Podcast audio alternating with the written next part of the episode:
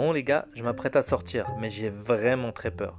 Statistiquement, j'ai beaucoup plus de chances de me recevoir une matraque de policier dans l'anus que d'être infecté par le Covid-19. Ne sortez pas les gars, c'est la purge. Il y a des flics dehors, ils ont des armes, ils sont presque aussi cons que les Américains. D'ailleurs, dédicace à Donald Trump, le génie milliardaire aussi classe que Tony Stark. Si le Covid-19 est Thanos, Trump a déjà trouvé comment le vaincre. Il va aller lui serrer la paluche ce trou du cul et se lécher la main pour remettre en place sa mèche rebelle.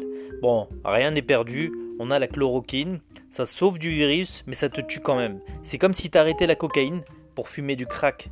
C'est comme si tu mangeais de la chauve-souris pour augmenter tes défenses immunitaires. C'est comme si un homosexuel acceptait de faire une thérapie de conversion et mettait des sextoys et des concombres dans sa valise. Aucun sens. En tout cas, les grands perdants de cette crise, c'est Zemmour, Zeneb El Razaoui et toute la clique. Qui aurait cru que le virus avait un effet secondaire aussi terrible? Faire oublier l'islam